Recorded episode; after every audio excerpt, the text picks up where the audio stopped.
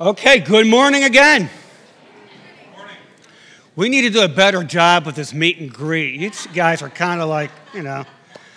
Good morning. My name is Dennis Fay. I'm one of the elders, and welcome to Grace Church Waldorf. As a matter of fact, welcome to National Back to Church Sunday. And you know what? If you're here for the very first time, thank you. We're glad that you're here. And I would like to ask you to do three things for me if this is your first Sunday. First, when you leave the service, stop at our Welcome Center, which is to the right, and pick up a gift. We have a special gift for you. Secondly, if you have a smartphone, would you take it out right now, if you would, and just text welcome to 301 756 1411. This will prompt you to put your email address in. We just want your email address so we can stalk you all week. No, we, we, we just want to say hello to you and, and pray for you. And third, would you join us after the service for a special lunch? We just want to hang out with you and just enjoy your fellowship. Also, for all of you, if you would like to receive our weekly uh, email called the Grace Connect, it has a ton of information. You can text Connect to 301 756 1411. Let's take a moment right now and let's pray. Would you bow with me, please? Our gracious and heavenly Father, we rejoice in who you are. You have all the power in heaven and earth, and you have all the wisdom to use that power for your glory and honor. And, and, Lord, you rule over this entire universe. You are awesome. You are amazing. There is nothing, nothing too hard for you. We've seen your hand in our world and in the affairs of our individual lives. And so we're so thankful, Lord, that you're in charge. And this morning, Lord, we, we lift up some of our needs and burdens to you. There's nobody here who doesn't have some type of need. Lord, there's, there's some right now who may have physical needs or emotional needs, or, or there may be some marital issues or financial issues. Lord, we just bring those needs to you. You care for us, you love us, and you say that you'll never leave us nor forsake us. So we thank you. And Lord, as we start a brand new ministry season here, we thank you for the many, many ministries, the leaders, and those who serve so faithfully. Bless the ministry here. But Lord, most, more importantly, we pray this morning that your name would be lifted up. We pray that you would be glorified. And we pray that you'd be well pleased with our worship service. So we ask and pray these things in the strong name of Christ Jesus. Amen. Well, just as I mentioned a moment ago, this is National Back to Church Sunday. Actually, there are over a thousand churches across our nation today participating in this wonderful event where we intentionalize getting people back to church.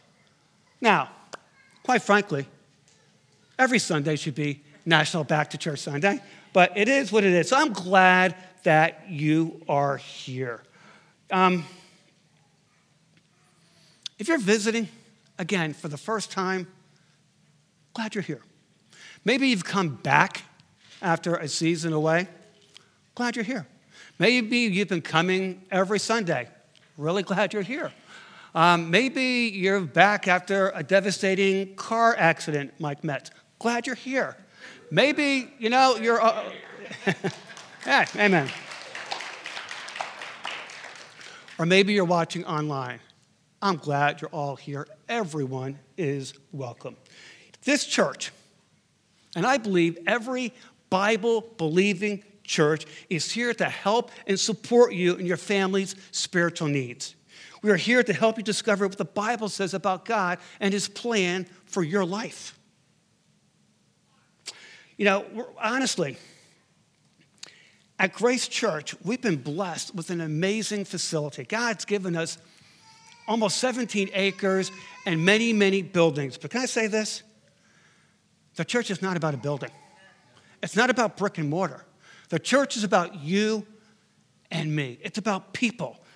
People who are looking for a purpose, people who are looking for an authentic relationship, people who are looking for support, and people who are looking for hope. You see, the basis of the Christian faith is an audacious hope that God is at work in our lives. A hope that things don't have to remain the same tomorrow as they are today. A hope that broken things can be mended. A hope that we can be loved by our Creator. Maybe this morning you've come here and needed some hope. Once again, glad you're here. Perhaps the weight of the world is more than you can bear. Or perhaps you've come here today because you feel there's nowhere else to turn. Let me state this as clearly as I can. Hope happens here. Hope happens here. This morning, we are going to be in the Word of God as we are every single Sunday. We are a Bible believing church. So I will have scripture on the screen for you. But you know what? If you like to follow with your Bibles, please do so. But also, if you don't have a Bible, we have Bibles under the seat. And if you don't own a Bible, would you please take that Bible as our gift? We want you to have the Word of God. But this morning, I'm also going to share a few illustrations to really um, illustrate a few points I'm going to make, starting with the story. Pastor Timothy George, executive editor of Christianity Today, in his sermon, Unseen Footprints, recount the story told to him by a professor during his time at Harvard Divinity School. He recalls a professor telling a story from when he was preaching in Louisiana during the Depression. Electricity was just coming into that part of the country. And he was out in a rural church that had just one little light bulb hanging from the ceiling to light the entire sanctuary. He was preaching away when, in the middle of the sermon, the electricity went out. Well, this young preacher didn't know what to say, so he stumbled, and so one of the elderly deacons sitting all the way in the back yelled out, Preach on, preacher, preach on. You see, we can still see Jesus in the dark. And sometimes, sometimes that's the only time we can see Jesus. You know, um, in the Gospel of John, Jesus refers to himself as the light of the world. John 8 12 says, again, Jesus spoke to them, saying, I am the light of the world. Whoever follows me will not walk in darkness, but will have the light of life.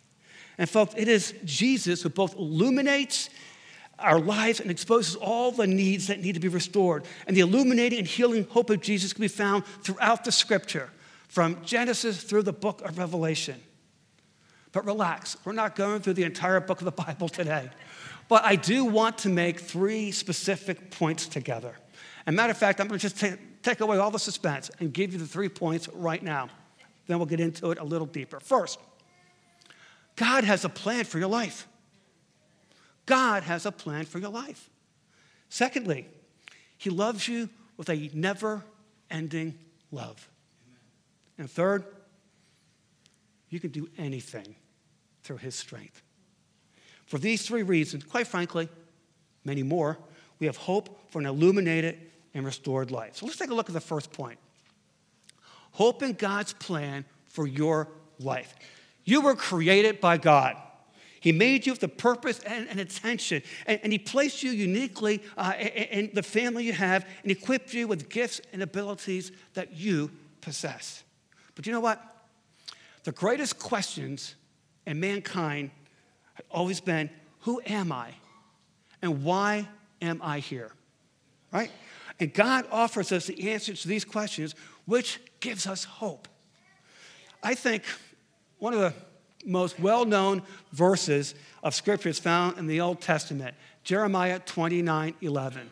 It says, For I know the plans I have for you, declares the Lord. Listen, plans for welfare and not for evil, to give you a future and a hope. Now, look, the backdrop of this passage of Scripture uh, is that Israel has been conquered by Babylon, and many people are going to be put into captivity.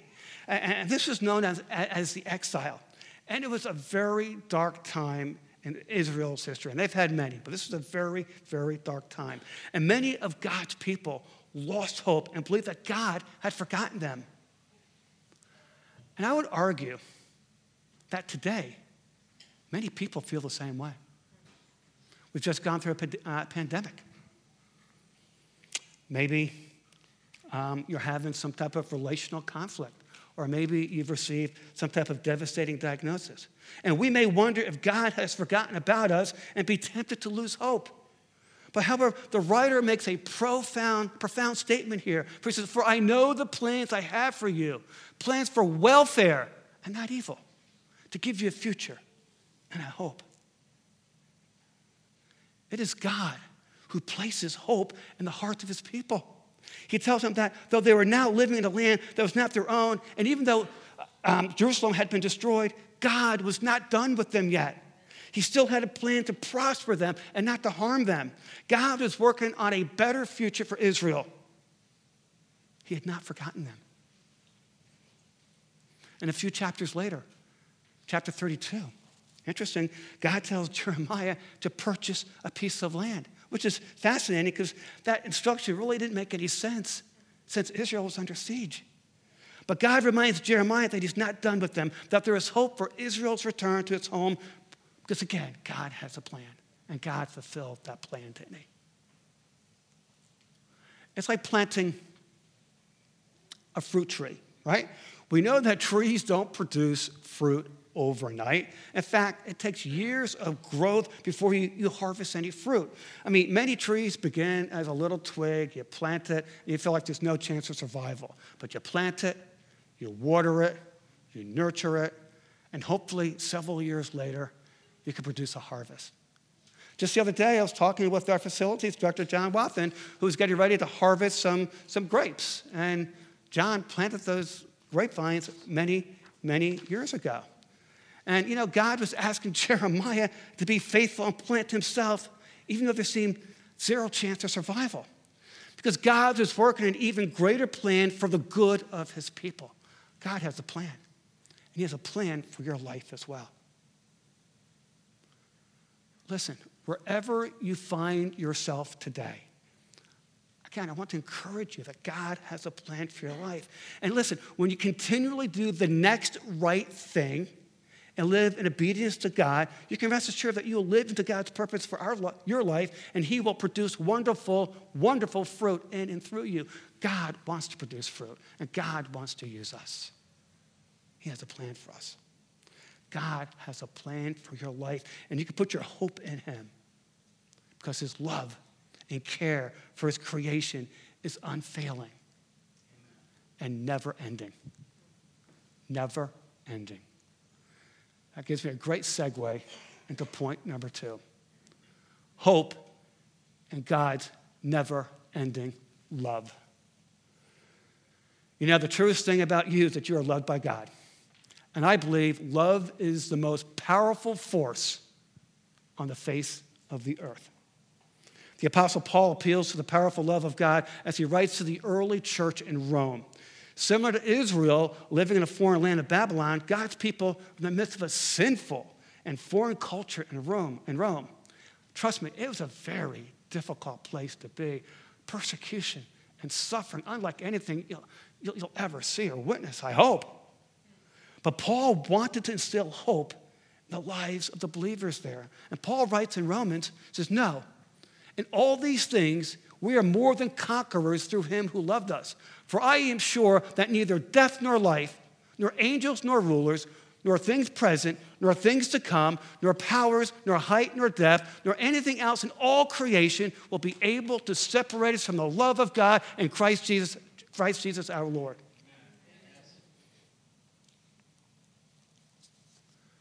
Folks, Paul tells them, You are conquerors. You're conquerors. You are not defeated. No matter how bad things may be or how hopeless your situation may appear, you're overcomers. You've overcome. Why does Paul make this claim? It's because God loves them. He is convinced that nothing can separate God's people from God's love. Death can't do it, demons can't do it, depths of despair can't do it. God, listen, God's love is so prevailing, so potent that it's, it's ever present and never ending. And you know what? God loves us no matter what. No matter what. He loves us when we love Him back, but He also loves us when we fail to love Him in return. God can't love you any more, nor can He love you any less. His love is perfect.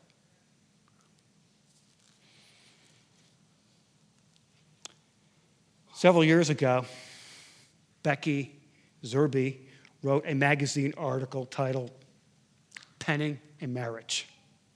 While her husband Roger was, was succumbing to early onset of Alzheimer's disease.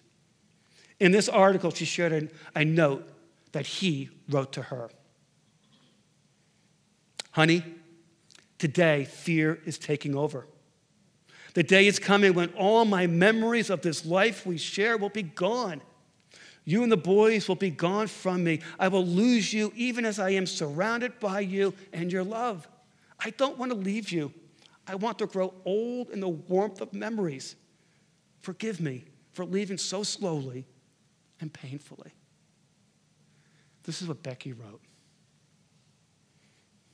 My sweet husband, I will continue to go on loving you and caring for you, not because you know me or remember our life, but because I remember you. I will remember the man who proposed to me and told me he loved me, the look on his face when his children were born, the father he was, the way he loved our extended family. I recall his love for writing, hiking, and reading, his tears of sentimental movies, the unexpected witty remarks, and how he held my hand when we prayed. I cherish the pleasure, obligation, commitment, and opportunity to care for you because I remember you. This is the kind of sacrificial, pervasive love that Paul was referring to in Romans. Now, the Greek word used in this passage from Romans for the word love is the word agape. Kevin Newsom talked about this a couple of weeks ago. And agape literally means a selfless and sacrificial kind of love, the kind of love that gives without needing anything in return. And God's agape love for his people caused him to offer his one and only son on a cross for a sacrifice for our sins, till we, we might have new life. And this sacrifice, friends, was once and for all. And listen, it's available for everyone. For everyone.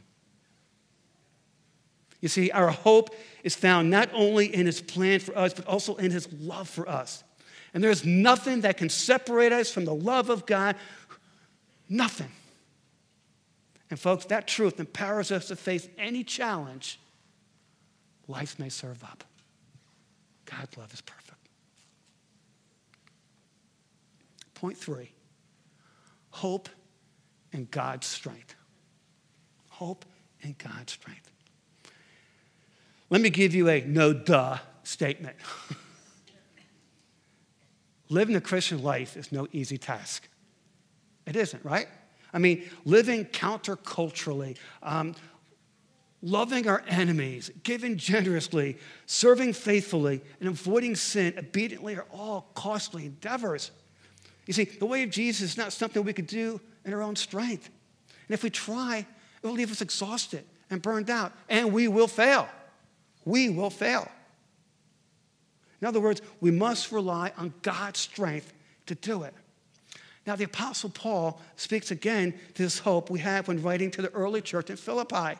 Again, the surrounding context in this passage is persecution, suffering, and imprisonment. Right? In fact, as Paul pens this letter, he sits in chains because of his faith in Jesus Christ. And you would think that Paul would be hopeless. Just the opposite. He was rejoicing. Paul had hope.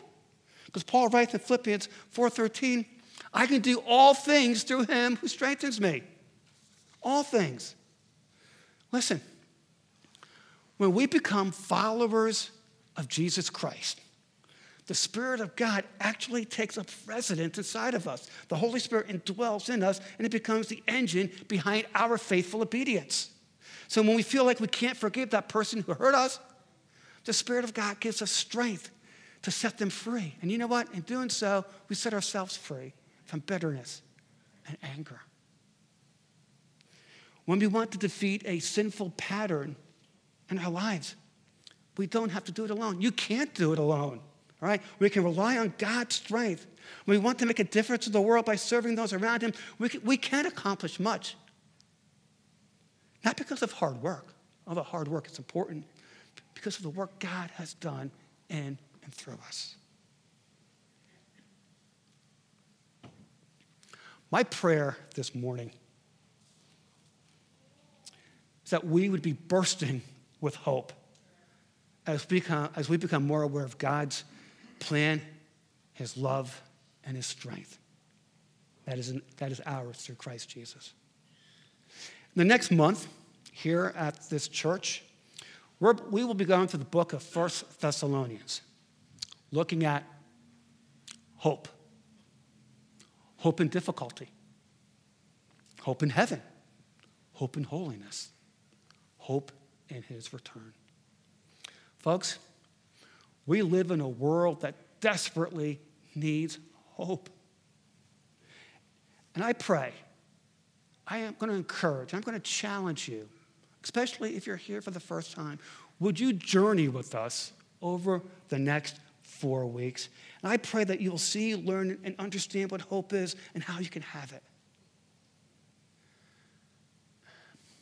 Last Sunday, at the end of the service, we had a gentleman came up and shared a really short testimony of how um, a woman in her neighborhood, as they were moving in, literally moving in, came over and introduced herself.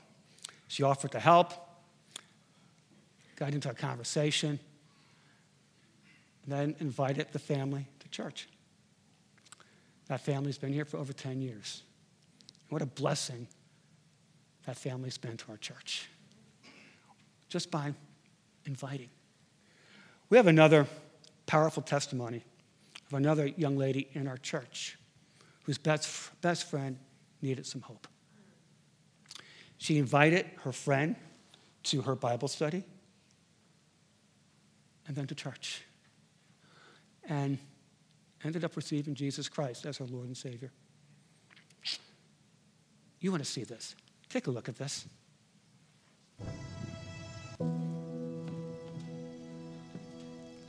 Hey, I'm Courtney Dixon, and this is my friend Crystal Zabosky. We um, became friends on the school bus in public school around like elementary or middle school age, and in high school we ended up splitting apart, going to different schools. She remained in public. I went to Grace, but um, we remained friends. And my dad was diagnosed with um, prostate cancer in probably around 2010. I don't think I really understood the severity of it. Like the reality. Yeah, yeah, I don't think I really realized. Cause, you know, of course, you're a kid. You think your parents will be fine. Like, it's boring. And when it came down to it, 2012, he actually passed away the year before my or uh, my senior year. He passed away the month before school started, and I don't think I really grieved because my mom, I wanted to be there for her. My husband proposed to me actually in 2013. So. And my brother, but he was supposed to walk me down the aisle. And he actually passed away a month before my wedding. So he passed away in May, and we got married in June. Um, and he passed away from a heart defect, and um, he had a lot of health issues that he didn't know about. So I actually have two brothers. Um, I had Bud who passed away suddenly, and then I have another older brother who struggles with addiction. Um, he actually blessed me with three nephews. They were like, I don't know, they were like my own kids. Like we loved them. My mom moved to North Carolina. Then my brother and his girlfriend at the time followed with my nephews. So I lost my nephews as well. And 2018, me and my husband had our little boy. So a month after my son was born, we got a phone call from CPS saying that my nephews were going to get put in the system if we didn't get there in 30 minutes, which was not plausible because we lived five hours away. And then we ended up getting them um, in July 2019, and we kept them for about a year and a half before the system called us again and said that we had reached our max with foster care and we had to either adopt them now or they were getting put back in the system. And financially, I didn't think we were the best place for them. It was really hard and it was hard to accept that now I was going to lose them too. So I got hit like really hard with all that. And then I was like, you know, I'm like in a really dark place. And I was mad. I was angry. I didn't understand why our life had so many downfalls, so many hardships. I didn't understand like if we were doing so many good things, why were we always getting hit with bad things? And so that's when I really realized that I wasn't gonna get out of this on my own. And so I called Courtney, and I knew she was really, really strong in her faith. And then she invited me to, to Bible study, mm-hmm. and I was so scared. I was really nervous. Like, I was like, these girls are gonna be so perfect in their faith, and I don't even know what the first book in the Bible is. And when I walked in that room, I was really like, I had this picture of what it was gonna be like of all these perfect little ladies sitting down. Gosh, these girls, they're so like, I feel bad for even thinking that way because they're so amazing. Like, they're mm-hmm. like, I tell her all the time, like, thank you for allowing me to be a part of your family that you didn't have to share with me. But I feel like I could tell them anything, and I don't come into a study without feeling like I can't say what's on my mind, and what's on my heart, because they truly listen and they don't judge me at all. And they don't take it and run, and I'm not the latest gossip. And like, that's how I thought. Or, you know, I always thought they were gonna push God at me. They were gonna be like, oh, let's do this, let's do this, push, push, push. And I was afraid of that because I was so angry. And they didn't. They did it. They like taught me at like the, the best level for me. Like they felt the, they felt what I needed. They didn't make me feel like I was being pushed either way. They didn't make me feel like I had to keep coming. They didn't make me feel like, but they also wanted me to come. So it was weird. It was like, you know, they don't have to come, but you're welcome. I don't know. It was like the weirdest acceptance that I never thought I would get. in the summer of 2021, Crystal started going to Bible study, and then it was like a few um, Mondays into the Bible study that we prayed with Courtney Charest that um, she would be saved and that she'd ask Jesus into her heart. And um, yeah, since then, I think I can tell she's still working through the loss in her life and learning how good God is. And the, the few times she came to Grace and listened to the music, I think they're playing the goodness of God. Yes. And she's working through this in her mind like, is he good? Is he good? I was at my deepest point. Like, I don't think I would be where I am now without the community that I built with God and the people of his, his people. I don't think I would have been been there without these people.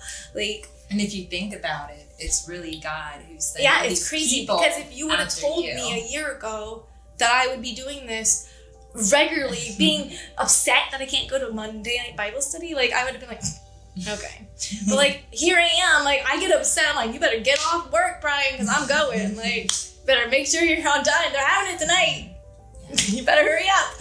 Like I don't want to miss it, and that's that's great and weird and like surreal almost. Like that that's me now. And there's so much power in the community that you can build with God and His people, and the things that they can do for you, and the things He can do for you.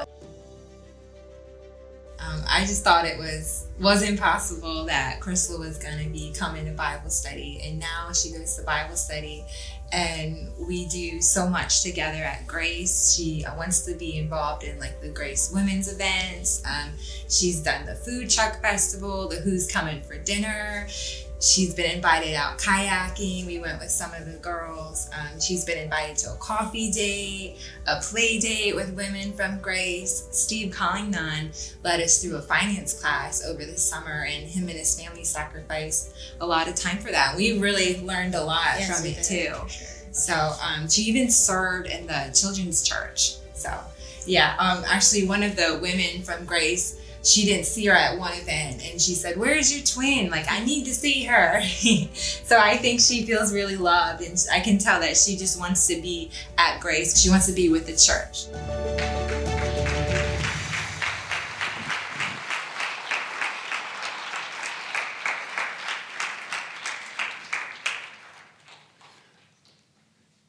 You notice she didn't say she wanted to be at church. She wanted to be with church. Hope happens here. It happens when you step out, you invite someone. A simple invitation. Maybe your small group, or a ministry, or even church. Hope happens here. I'm going to end with another little story. If you know me, I am an Olympic junkie. I love the Olympics. I love the Winter Olympics, but I especially love the Summer Olympics and track and field, uh, being a runner. And I, I, I remember seeing this, the story, the video of it, and I've seen it over and over, and, and it's amazing. Many of you will remember this.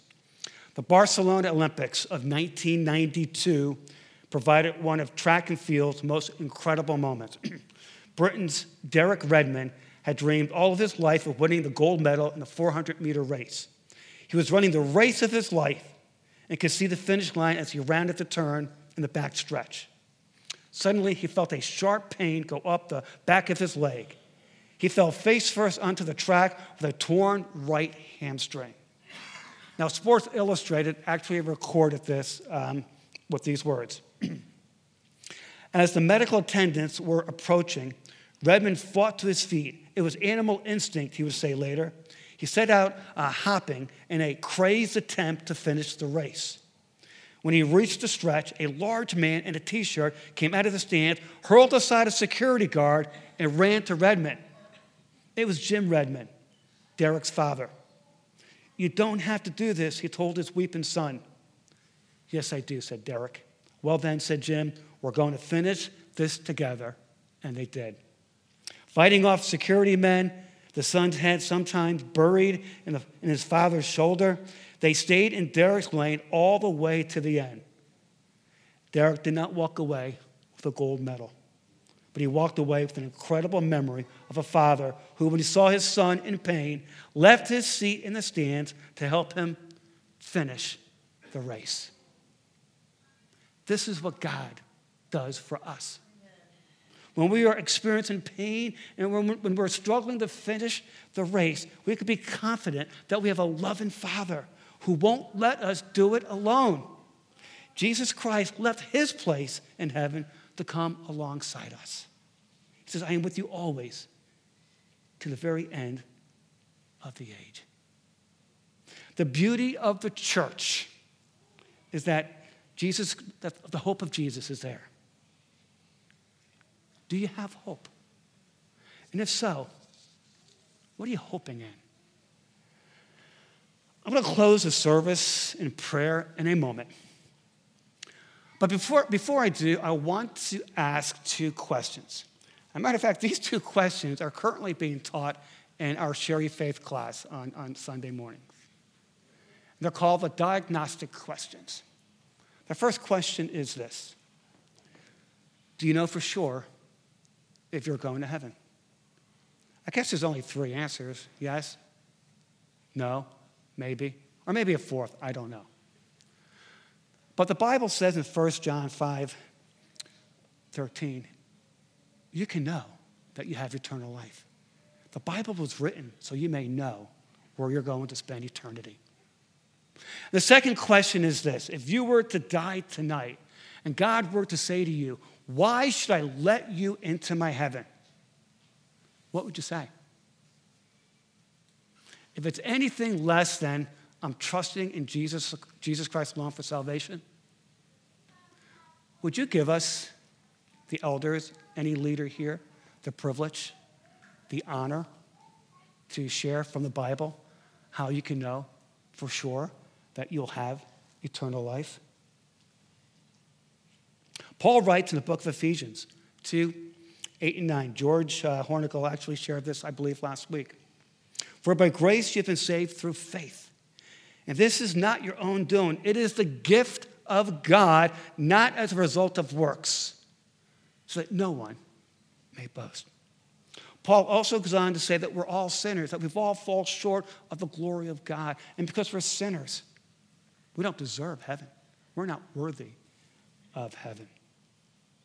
But the Bible teaches us that Jesus was and is God, and he came to earth and lived a sinless life, and he, listen, willingly died on the cross, rose from the dead to pay the penalty for our sins. And then he purchased a place in heaven, and he offers it as a free gift. So the million dollar question is how do you receive this gift? By trusting in Jesus Christ alone for salvation. It means resting on Christ alone and what he has done rather than, than what you have done. It means that be willing to turn away from sin. Acknowledge sin, turn away from it. It's called repentance. No surprise here, but the Apostle Paul says it perfectly in Romans. If you confess with your mouth Jesus as Lord and believe in your heart that God raised him from the dead, you will be saved. For with the heart a person believes, resulting in righteousness. And with the mouth he confesses, resulting in salvation. Today is the day of salvation. I'm going to ask our elders if they would come forward right now. As always, if you need prayer, we're going to be here for you. But, folks, if you're not sure, if you're not 100% sure where you are going to spend eternity, please, please don't leave here without asking one of us. It'd be our privilege just to share what the Bible says about eternal life. Allow me to pray. Please bow.